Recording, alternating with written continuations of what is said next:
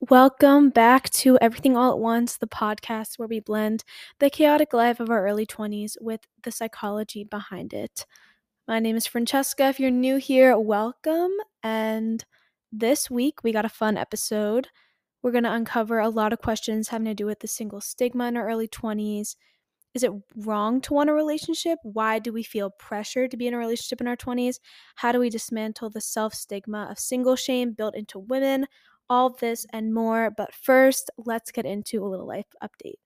So, the other day, I I did something very impulsive, and I'm not an impulsive person, but I've always wanted to dye my hair a little bit. And I was going to get my hair done at this really nice salon that my mom normally goes to that I do not go to because my grandma cuts my hair because she's a hairdresser. So I don't really go to salons often. So when I do, it's it's a treat and I was thinking that I would just, you know, get some highlights. And they are the slightest highlights ever, but I swear to God, I am a new person. I'm a new woman. My life is complete. Nobody talked to me. New back, new hair. I got some new clothes. I'm feeling like a brand new woman, untouchable. I don't think a man will literally ever understand the feeling of walking out of a salon with a new blowout. The power of a blowout is insane.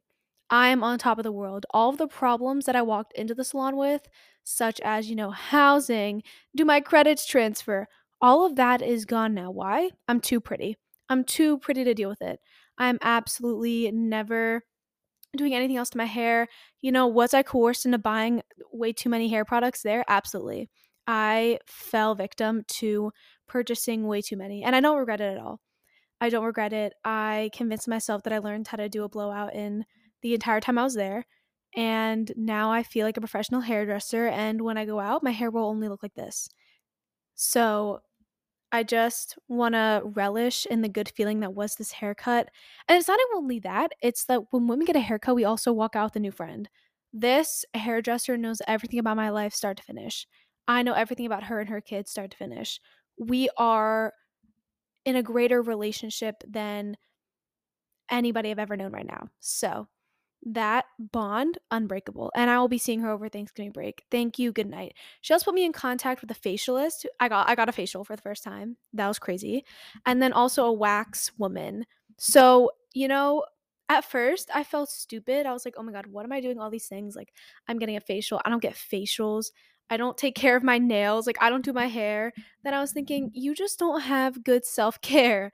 Normal women and normal people take the time out of their day to do these things it's okay for you to because during school I I self-care just completely out the window. I'm like my nails haven't gotten them done in 3 months. I went the whole quarter last year didn't get my nails done until I came back home. It was just basic things that I need to do that now I'm learning to make time for. And that's been really good. I feel transformed like a new woman. Do I feel ready to go back to school? It's it's quickly approaching and I'm a little nervous, but that is beside the point.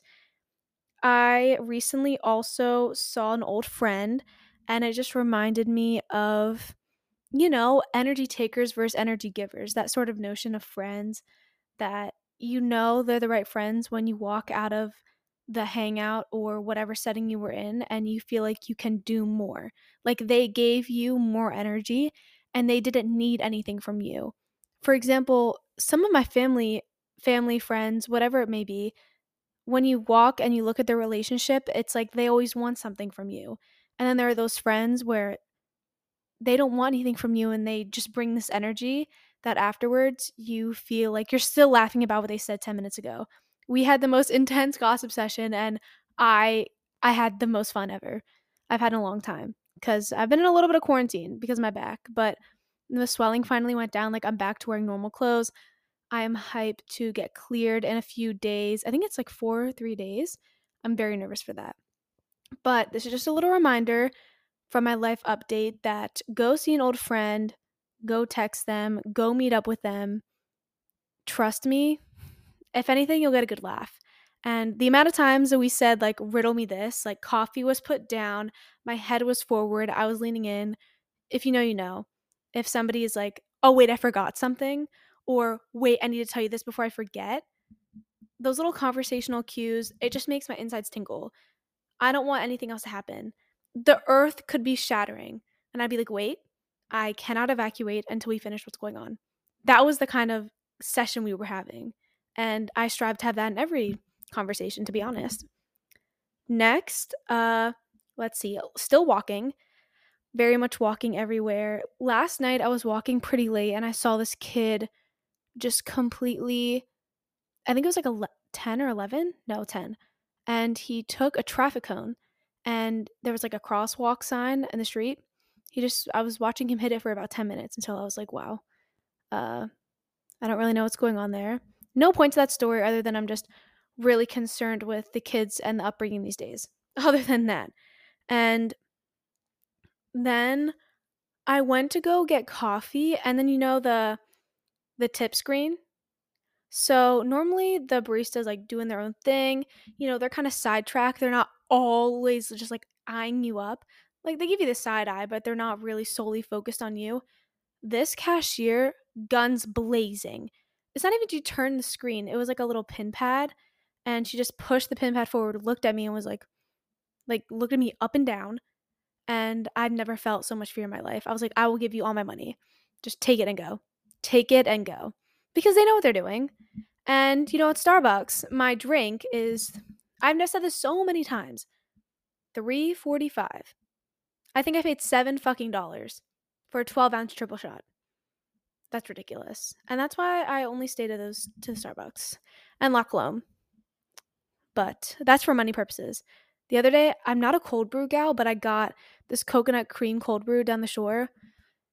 Best coffee I've had in a really long time. Anyways, um, let's see what else. I'm broke. That's a really big concern. I'm broke as fuck. I have a little money saved up, and you know, hopefully that will carry me. Will it? Mm, probably not and I'm trying to get a job. Currently struggling on that front because I still got to go to physical therapy. I have to figure that out. I still haven't heard back from the housing office. I don't really know what's going on with my life with the move in, with the new school. I do this thing where I avoid things until I'm actually there. For example, my surgery didn't mentally, physically prepare at all. I just went in, I was like, oh, I'll be fine. Did not take into consideration anything beforehand. Uh, did the same thing in California. And I'm trying not to do the same thing this time, but it's really hard.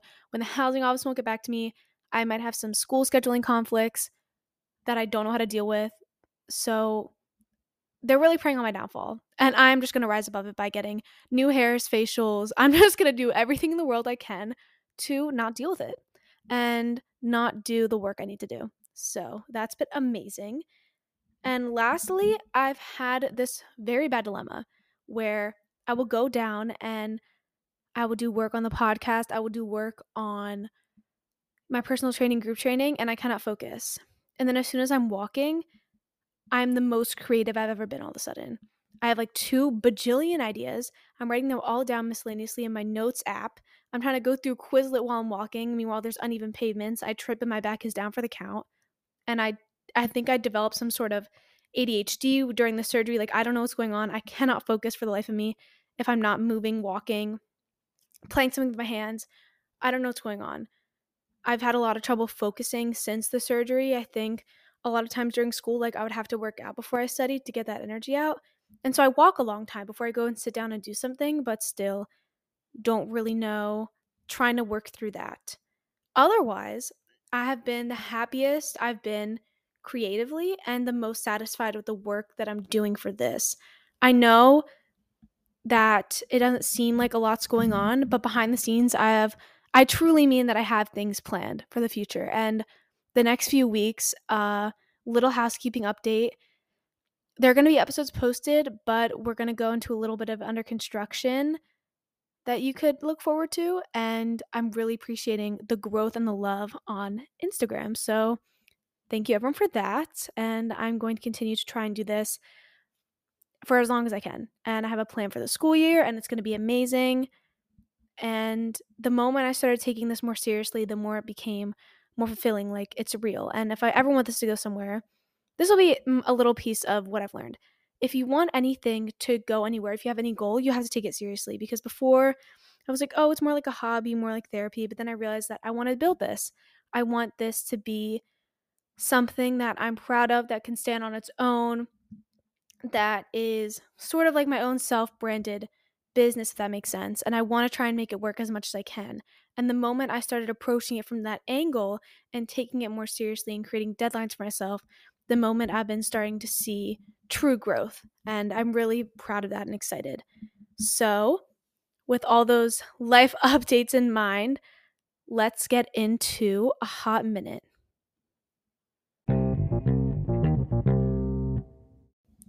This week, welcome to a hot minute.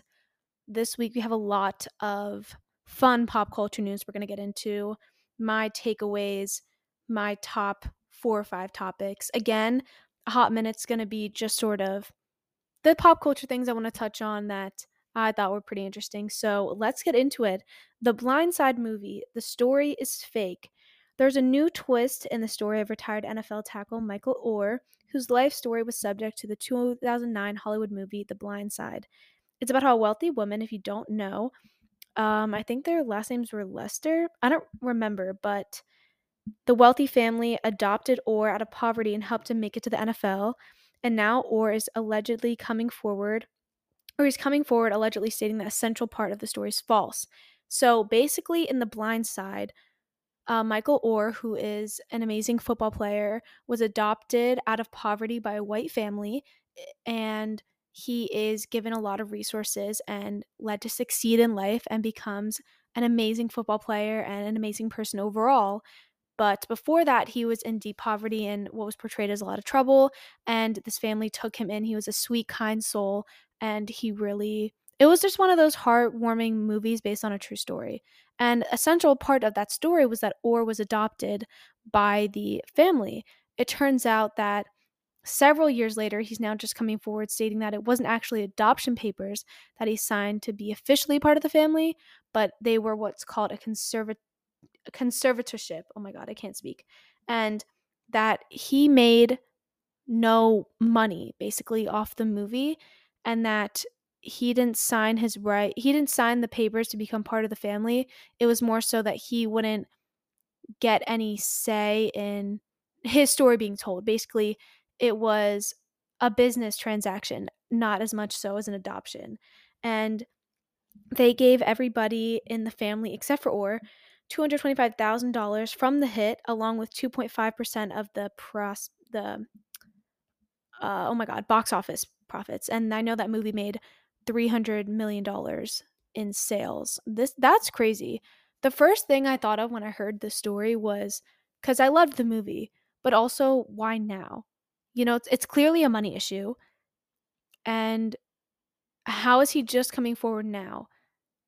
I don't something must have come up in their personal lives that we don't know about because how is he now just finding this out or is just finding out that he's not actually adopted just finding out so many over 10 years later, I think 10, 13 years later, that I don't know if I'm doing the math right, but that he isn't actually adopted and he didn't profit at all from the movie because basically to get the movie made the family had to sign over the rights to the story and that was where the $225000 came from that they all got paid besides Oher who is the central part of the movie so I don't know. I'm just it shocked me that that story was false.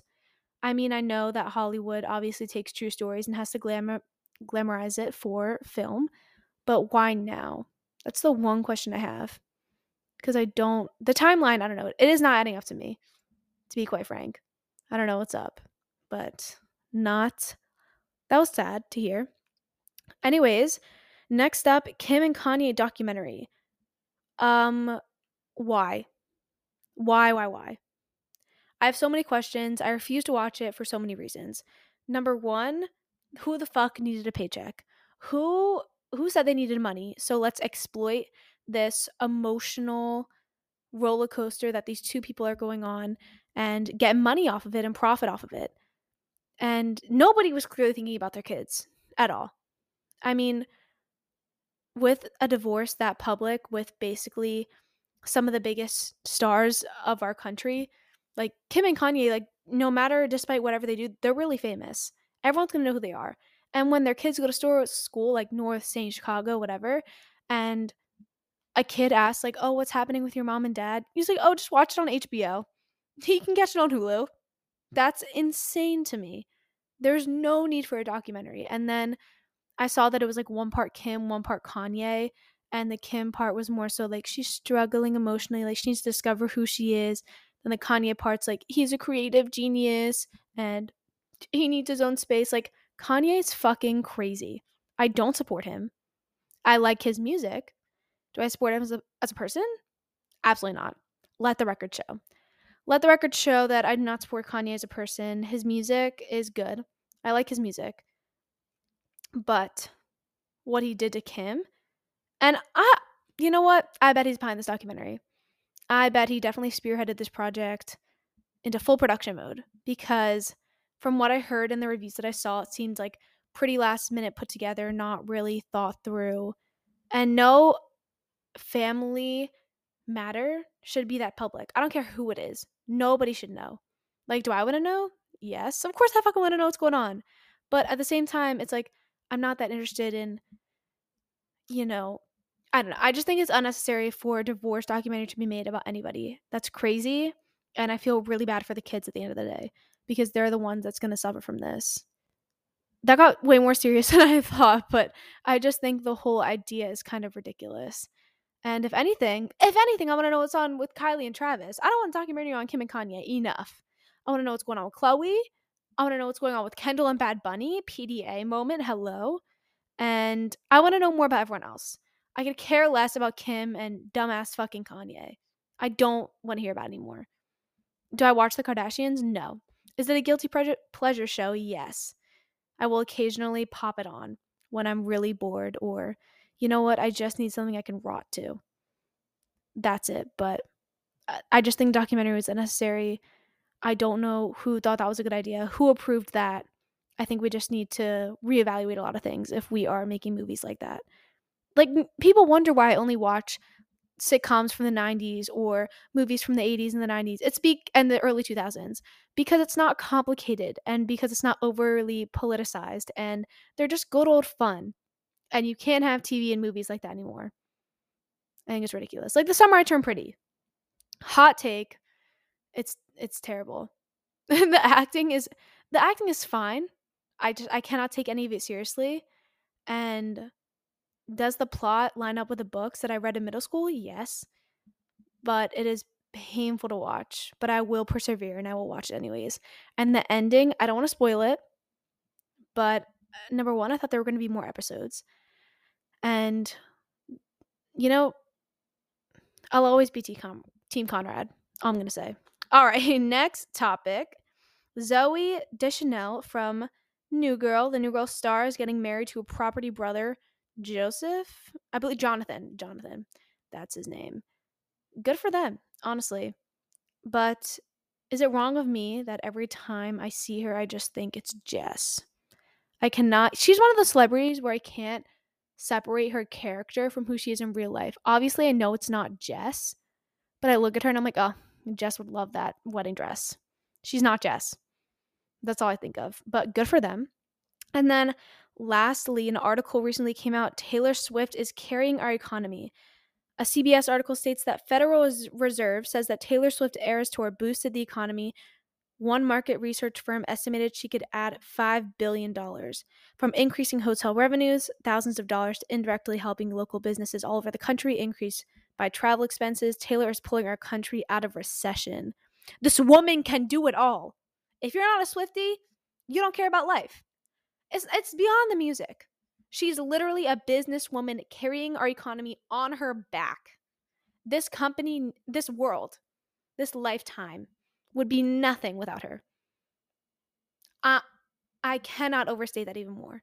She's literally carrying our economy on her back single-handedly.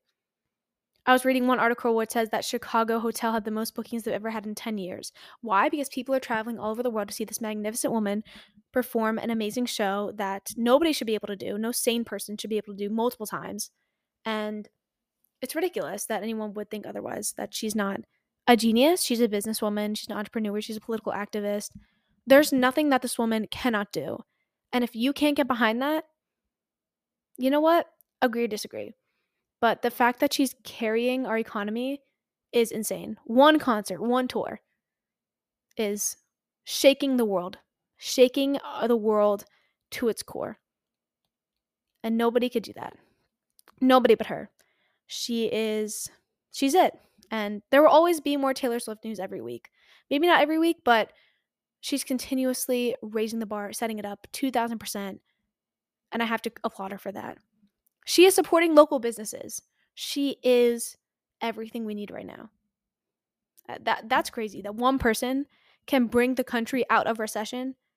I know she tipped like all of her security an extra hundred thousand dollars. That's so generous of her, but also like very well justified because think about the sets, the costumes, the amount of trucks, equipment for that whole production. Whew, I would hate to be working that, especially in the summer in the heat. Well, she is doing God's work. And that is all I have for a hot minute.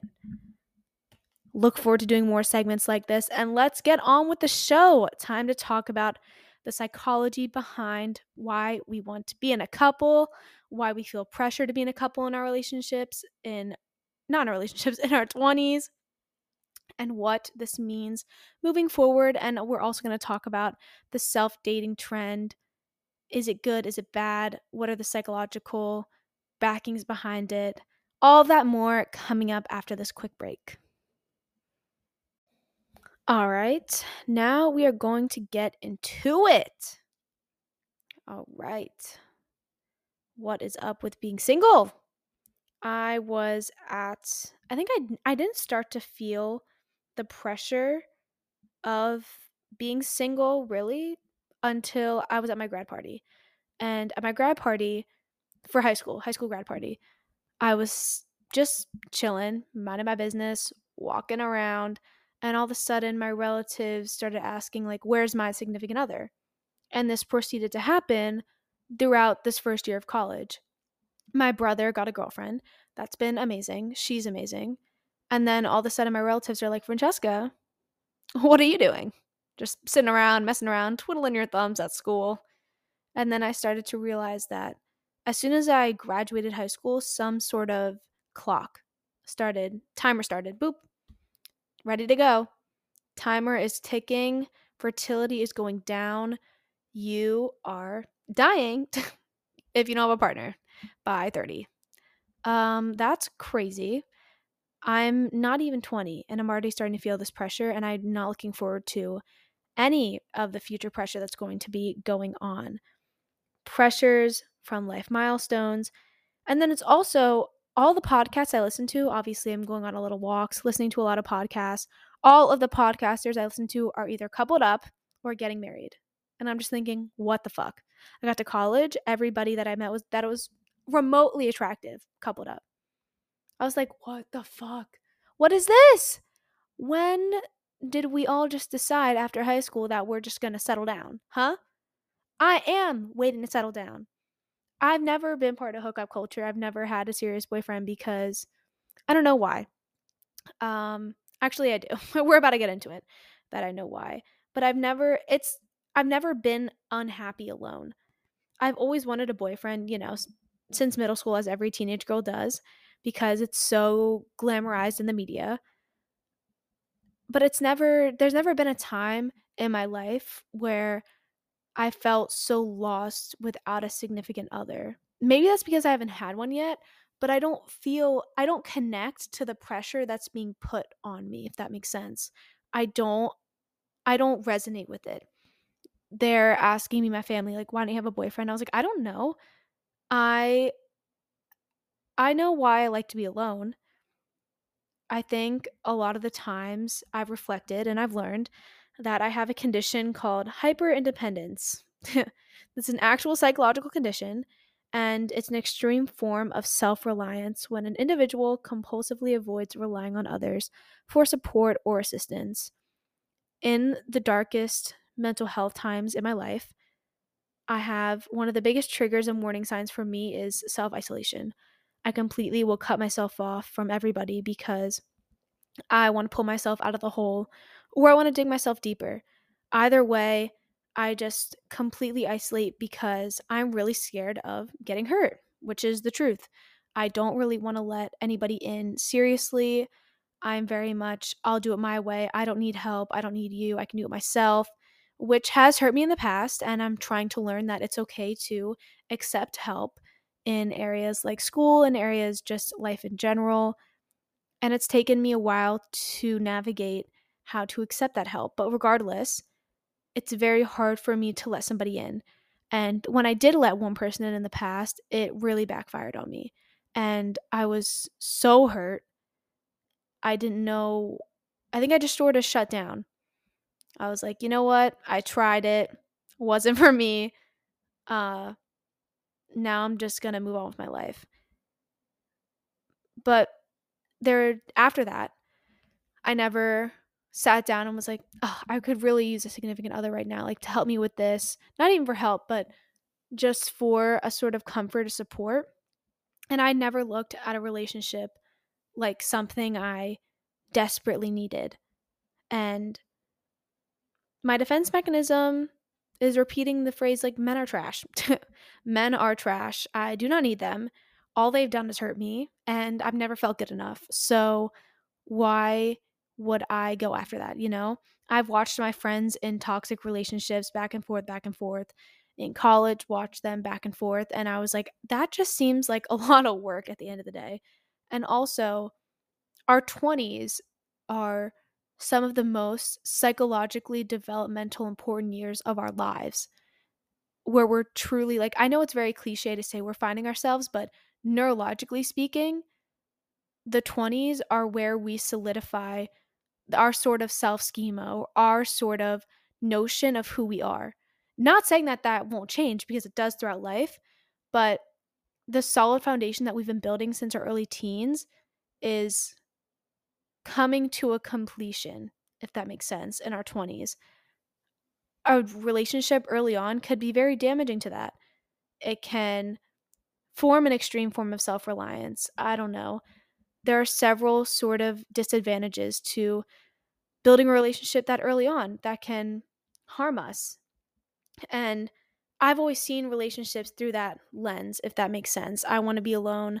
I don't need anybody, not only because I don't want to get hurt again or because I'm going through a tough time and I don't want to let anybody in, but I just don't want to be, I've never wanted to be held back. I think also seeing what relationships around me in my life have brought outside of friends in terms of family, it's kind of hard to want that. I'm not going to go too deep into that, but long story short, I've just never I've never felt this notion that I'm not complete without somebody else. Obviously in romance movies and books, the woman is totally engulfed with the guy and they present this idea that she wasn't complete until she met him and he wasn't complete until he met her. Right now, I feel I've done a lot of self work this summer, feeling pretty complete. And now I think every time I thought about having a relationship, I'm also like, I'm not done yet. And what I mean by that is I'm not done growing as a person trying to deal with her issues. I don't think I've done the right self work until now. By all means, it can all go to shit in any day now. Not saying I am cured in any way, shape, or form, but this summer I'm actually, I've really done the self work, really done the self discovery. I have the tools I feel like I need to succeed. And all of a sudden lately, there was this flip of the switch where I don't know if it's because I've been in sort of a quarantine, some might say, or I've just been lonely way too long because we'll get into the psychological drawbacks of that. But a flip sort of went off, a flip of the switch. And I was thinking, I want a relationship. I want somebody, not because I need them, because I've proven that I don't, but it's not that. It's the fact of I want a relationship because I just want somebody to share my life with. I want somebody who values me, who understands that I will always put me first. And you know what? I think I still need time to put me first and learn how to do that instead of putting other people first because I've been such a people pleaser and I've talked about this in the past. And I just want a relationship to sh- somebody to share my life with. And because I'm not in a hookup culture, it's been kind of hard, obviously, because that's what my generation is all about.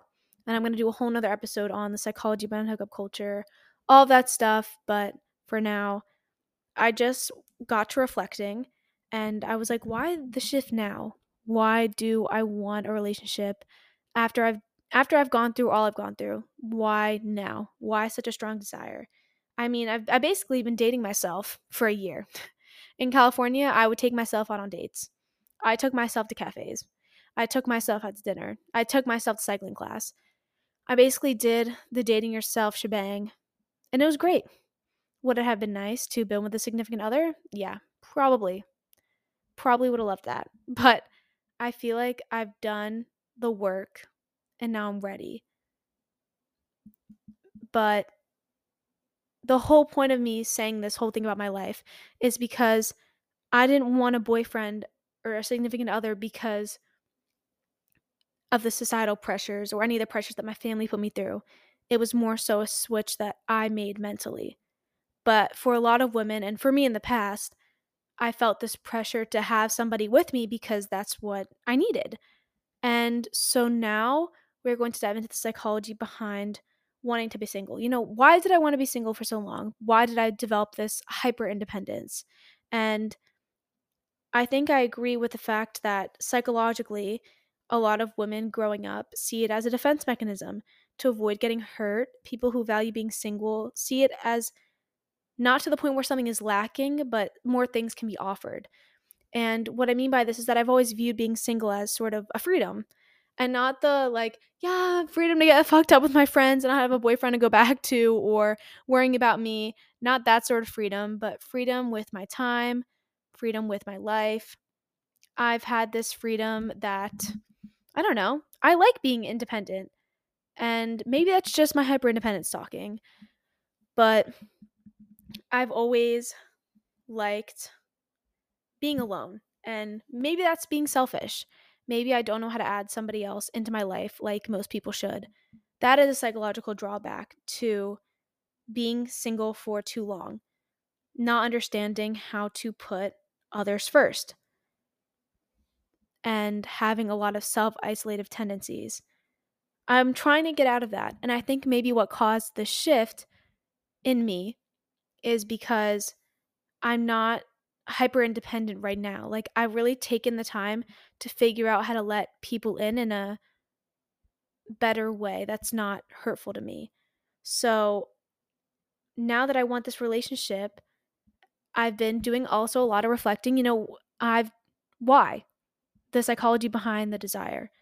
Biologically, we're whether we want to or not, we are aware of our fertility status in our early 20s is obviously not a pres- um, a prevalent worry, but it's still like that internal clock that I was talking about sort of goes off. And you're thinking, why? Why all of a sudden? I'm really young.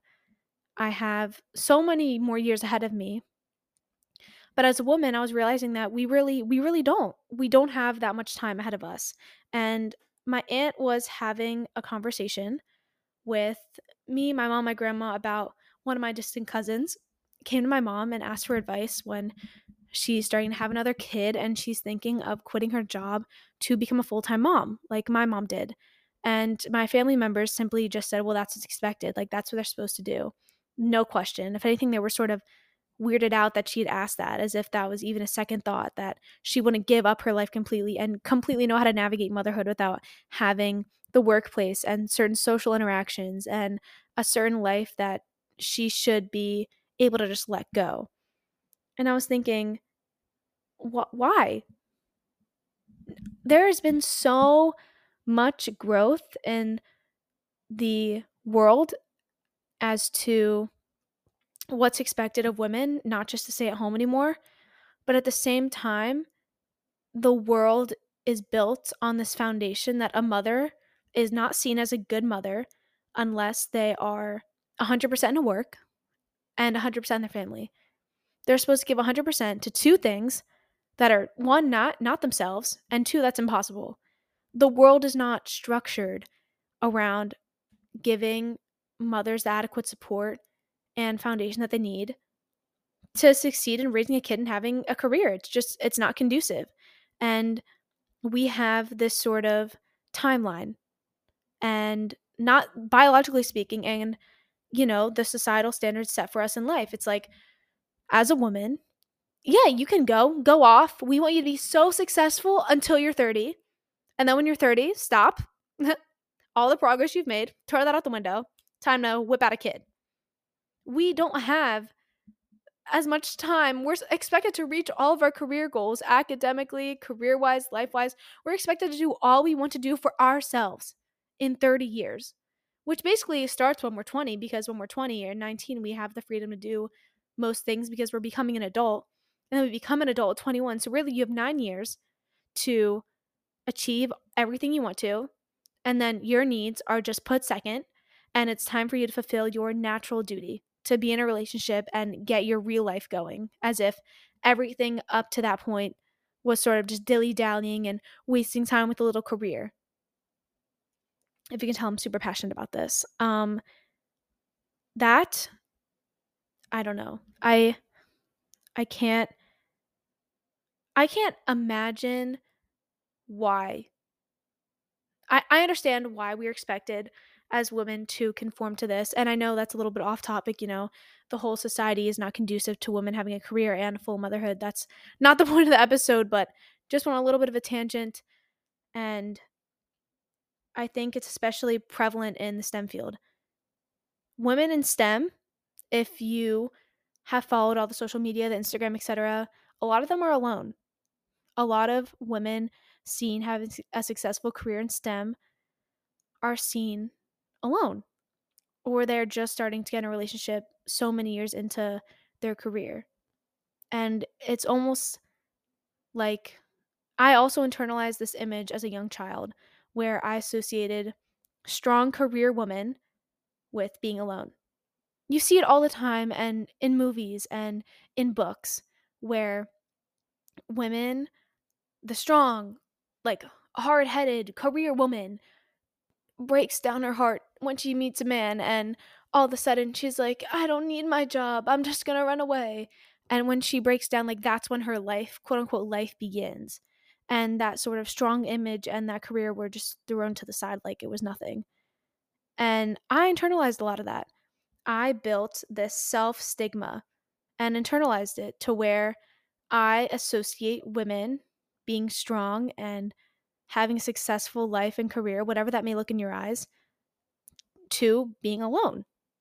And I think that's what sort of stuck with me and I didn't realize it until doing the research for this episode actually that that's why I'm so prone to not really wanting a relationship. Like I, I want one now, but I'm saying in the past. I was never really like, "Oh, I want a boyfriend so bad."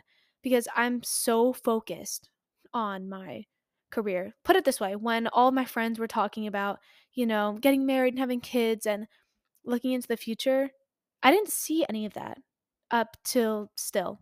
I don't, I've never saw myself like in the future with a family and like some beautiful house with a husband. Like I saw myself in an apartment with my scrubs laying on the couch, my lab coat hanging on the door, and me running late with a piece of toast in my mouth. That's what I saw when I looked into the future because of that self stigma that I internalized from a really young age. And it all comes back to how we unconsciously internalize these connotations behind the language that we use. For example, like an older woman that is single is known as sort of a spinster, but then a guy is a bachelor. It's that simple language that we don't realize we put into this schema.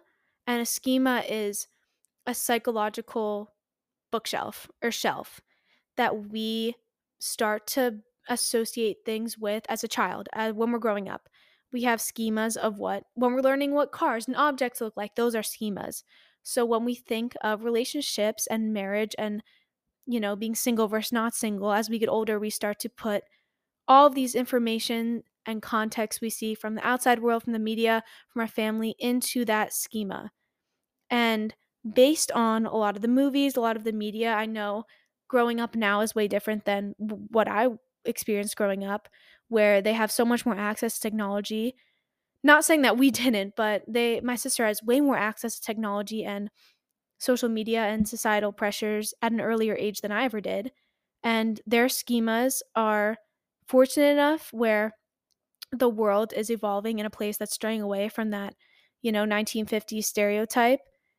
But at the same time, with society is not constructed to fit a woman doing 100% career and 100% in a relationship, then there's always going to be a part of everyone's schema that feels that pressure to not be single. Society treats us as an outcast, whether we like it or not. Society values couples and partnerships, and it's associated with more praise and personal fulfillment and better economic situations and deals. And there are a lot of psychological damages to being pressured and being single shamed into falling into the trap of what is known as a normal life in a relationship. Internalizing the societal standard that you need to be in a relationship extremely can damage a woman's self esteem and image, which, for example, is you can see this one when you get ghosted, right? You like a guy, you're talking to a guy, and he ghosts you. And most nine times out of 10 times, you're not thinking to yourself, he's an idiot. What is he doing? Like, why did he do that? Instead of asking, like, what did he do? What was going through his mind? It's always, oh, wait, what did I do? Because we've been conditioned to always think it's our fault as women that we did something wrong. Like, we broke the relationship, if that makes sense. I definitely think that you can be happy and single. And people will normalize a script of being in a relationship and force that onto you. And then you start to internalize that as well. I'm happy and I'm single. And I didn't start to feel this pressure until I graduated from high school and being my first year of college. And then I started to question should I be single? Like, should I be relationship? I, I don't know. I never thought it was abnormal to be single until I started feeling some sort of pressure externally. And then it made me rethink my life and my goals when that shouldn't be. And I've explained how I'm happy to be single and my motivation for relationship is that I want to share my life with somebody, but at the same time, now that I've wanted one, I sort of feel this cognitive dissonance where I almost feel guilty for wanting to abandon this independence that I've built. And is that really wrong of me? I understand, you know, the natural duty to fulfill marriage, love, compassion, a relationship, because it fulfills the need for connection. Psychologically, our most fundamental need is to be liked, to fit in.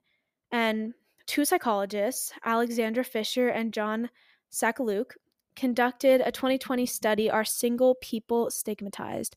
to uncover the extent at which society devalues singlehood from that singles face prejudice, discrimination stemming from negative beliefs, attitudes, and stereotypes, along with economic disadvantages.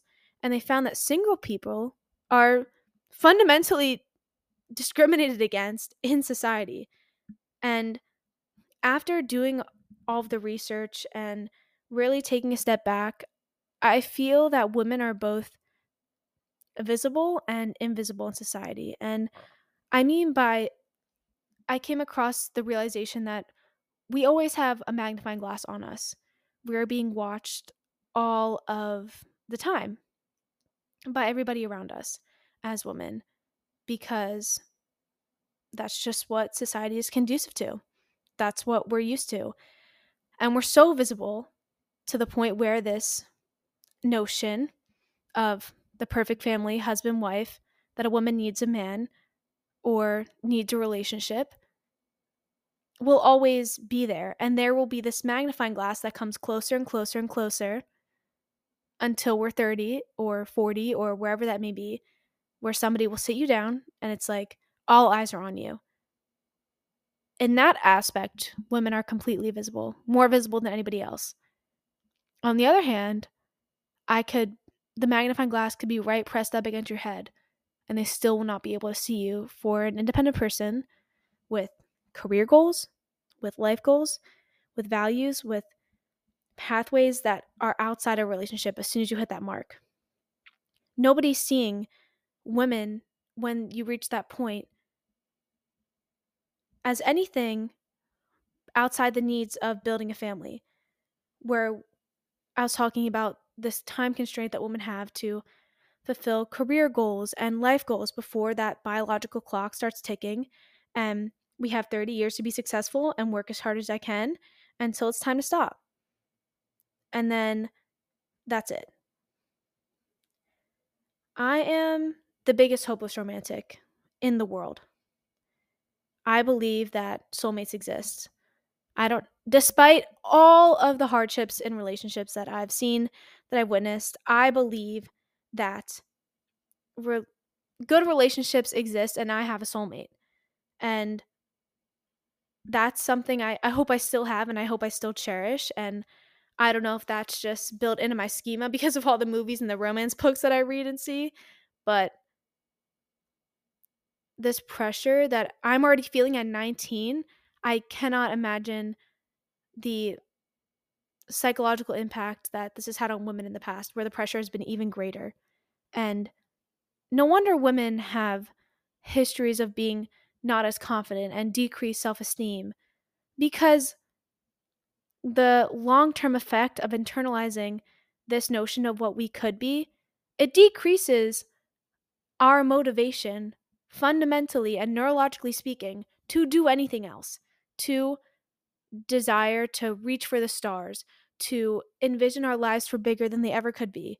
Because from a very young age, we are shown that our lives can be as big as we want them to be until we reach that time point. And the sooner that we break that self stigma down, the sooner we can have healthier relationships, we can want more for our lives. And I think that's where the true psychological turn point is. The self stigma that we that I've been talking about this whole time is I know I say internalize a lot, but basically taking all of the societal preconceived standards, notions, pressures, and putting it into this idea, whether we like it or not, unconsciously, of what our life should be looking down the line the sooner we break that down and identify and physically write down what we think a successful future will look like and break down this idea that I should have a man by this time. I should be hitting the milestone and dating somebody by this time. The sooner that you will realize that you are more than a relationship and you don't need one. And you shouldn't jump into a relationship because you feel that self stigma and that negative critic that I was talking about last time creep up and start to doubt your life path. Because ultimately, this self stigma will cause doubt and cause that negative self critic. And I talked about this earlier, but how you start to take in what everyone else is saying about your life and where you should be. And you start to question yourself when there's no problem. You are on your own path. And a relationship should come naturally, should come because you want to share your life with somebody, that you are ready for it, and you know that you have enough strength, you feel like you want a relationship, and it shouldn't be because of this idea called the grass is greener syndrome. The grass is greener syndrome is you have an inability to feel content with your life as it is, and you relentlessly seek something better. I think a lot of times when we're young, we view a relationship as something that we're supposed to have, not only that, but also as something you can't have. And psychologically, it's in our basic basic building blocks that we're always going to desire something that we can't have. It's very cliche. It's like the man gets the guy that or the girl that rejected him like he can't have her so he's just going to go and get her. But it is an actual syndrome and you have to think about why you want a relationship and it's if it's because of that or all of the societal pressure jumps into this idea called the scarcity effect which is the cognitive bias that makes people place a higher value on an object that is scarce or lower value on one that is available in abundance. So, a combination of the grass is greener effect and the scarcity effect, where we think that once we find somebody, that's it. We have to lock them down because who knows when the right man will come along. And it basically causes us to diminish our standards and settle because we think that there's not another man out there, which is a basic part of our survival instincts. As humans, we're evolving. We took as many resources as we could, to put this in very layman terms, and didn't try to look for anything else, essentially settle, because we didn't want to risk losing what we already had, aka the scarcity effect. And if there was a resource that we saw somebody else have, then the grass is greener syndrome came in and we wanted to take that as much as we could. And that applies to relationships in the fact that I see my friends in relationships, and despite if they're toxic or if they're not the best relationship, I'm always thinking, ugh, I wish I had a relationship. I wish I was in one. When you're watching somebody portray this image of being satisfied and having a person to share their life with. And once I've been in a sort of situationship, I sort of felt this pressure to make it official because of I think the scarcity effect. I was like, "Oh my gosh, I'm never going to find anybody else. This is it. I got to lock it down." And that wasn't good for anybody. That's not good reflective or ref- a good reflection of how I should be as a partner. That's not how I should have gone into any relationship and those concepts combined can be a reflection and a sort of portrayal of when I say internalize the self state the stigma to be in a relationship, that's what I that's what's coming into play. That's a way that we take the societal standard and it's psychologically impacting us and we are feeling pressure to be in a relationship. That's not how anybody should go about it.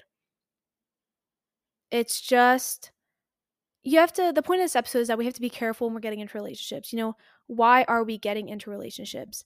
And I did the whole, you know, dating yourself thing in California. Basically, I've been dating myself for a whole year. And I talked about the self schema.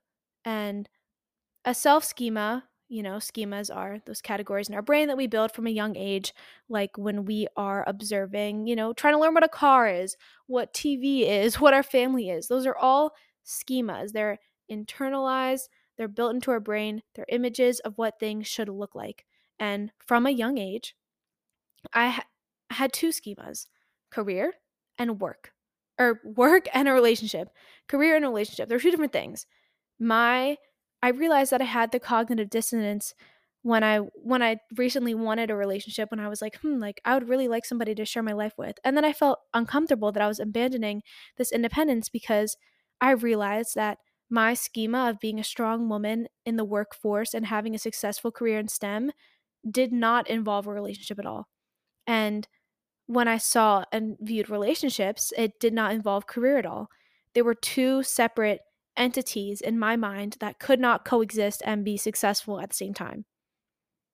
I realized that I, despite being hyper independent and wanting nothing to do with a relationship so I could be quote unquote successful, because that's what I took in as a young age, as a young person developing and growing up, that when I went in a relationship, I was like, I felt so uncomfortable. I felt this disconnect, the cognitive dissonance between my brain and my body because I was going against the one schema, the one part of myself that doesn't see a career being conducive with a relationship.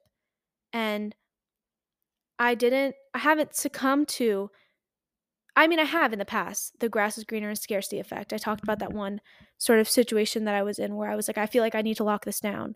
But I just, I don't know. I didn't understand. I didn't realize that I had such a strong stigma in me. Like I didn't realize I took it in. I don't know. I'm trying to think of another word besides internalized, but I didn't realize it was so strong in my life because of how hyper independent I am until I did the research for this episode and really self reflected on how I go into relationships and how I approach wanting a relationship and my intentions and how I've unconsciously felt societal pressures that are have been externally placed on me, but also that I've built growing up and my image of what a successful woman looks like uh, consciously it doesn't look like a man and a woman and a family and that picture perfect 1950s image but i think a part of me still feels like that's what i'm supposed to do.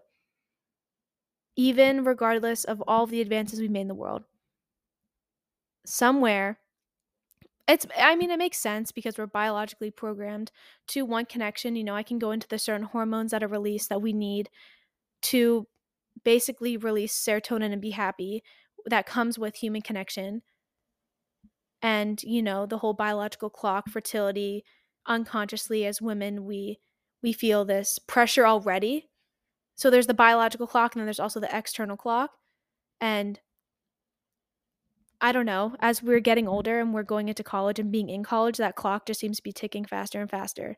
And then i was like why do i want a relationship now like i understand i've done a lot of the self growth i've done a lot of the self worth but we have to just approach relationships for the right reasons. And it's hard to with everything going on and what we're expected of as women. Point blank, that's it. I don't care if we can be as progressive as we want to be, but it's the fundamental fact that society is not conducive to single people. And it's really hard not to fall into that trap of you know, the grass is always greener effect where you're just thinking, oh, it would be so much easier if I had a relationship, or you're in a relationship and you feel pressure to get married and lock it down because you don't know what's going to happen next and who's going to come along and there might be somebody better, you know, that, or there might not be somebody better, the scarcity effect. And then you have this other half of the world that's dating yourself, reclaiming independence, reclaiming your independence, and now I just want to say, to wrap this episode up, how I sort of became at peace with this uncomfortableness of wanting a relationship and then also feeling like I'm abandoning my independence in some way. And after doing a lot of thinking, self reflecting, doing the research for this, I understand that the dating yourself trend while being, you know, romanticized and all online, it's proving to you that you can do things that society says or normalizes with a partner. And once I started, you know, going to spin alone, going to coffee alone, proving that I can do mental and social things alone made me break down that stigma that I had inside me that I didn't understand that was even there.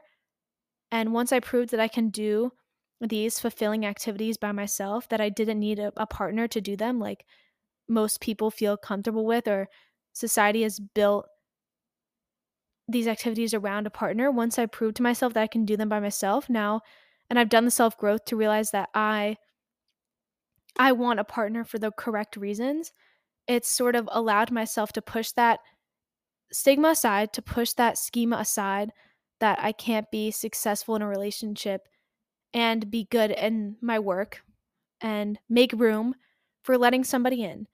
And it was really helpful to date myself, understand that in order to let somebody else in and want a relationship for the correct reasons, I had to break down the societal barriers that I had been subjected to internalizing. And I didn't realize were there unconsciously. Truly.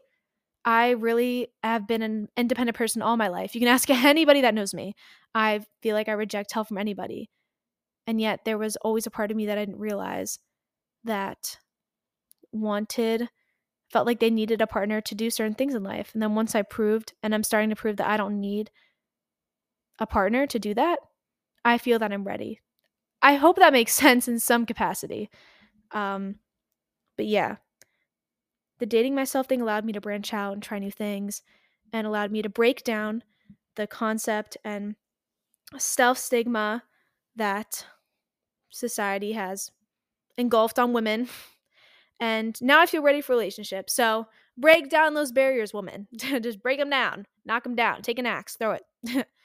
but yeah, now I feel like I'm not it's not there's no societal pressure or external pressure that's sort of sneaking its way in to make me want a relationship. It's not because the biological clock, it's not because of the grass is greener or whatever. It's because I'm truly ready. And I think that the point of this episode that I want to portray across to you is that I just wanted to share the different ways that societal pressures can be portrayed and be seen because when you hear about the grass is greener effect, you don't think, oh, that's us internalizing societal pressures to be with somebody, but it is. And the more we become aware of how the notion and the sort of stigma to being signal single is present psychologically, we can be aware of how to break down those barriers and understand and draw boundaries between hyper independence and needing a relationship because this is not this is not a be single podcast. This, I mean, I'm all for reclaiming independence and being single, but it's just more so spreading awareness and making sure that you're getting into relationships for the right reasons. And hopefully understanding some of the psychology can help you form healthier relationships and understand when you feel ready to have one. So that is all that I have for today. Make sure to show the Instagram some love. I'm really having a lot of fun creatively performing and not performing, but building this content up with you guys. And I'm really excited for the next chapter. Season two announcement season two is coming, launch date TBD. But yeah, thank you so much. And until next time, see you guys to talk about everything all at once.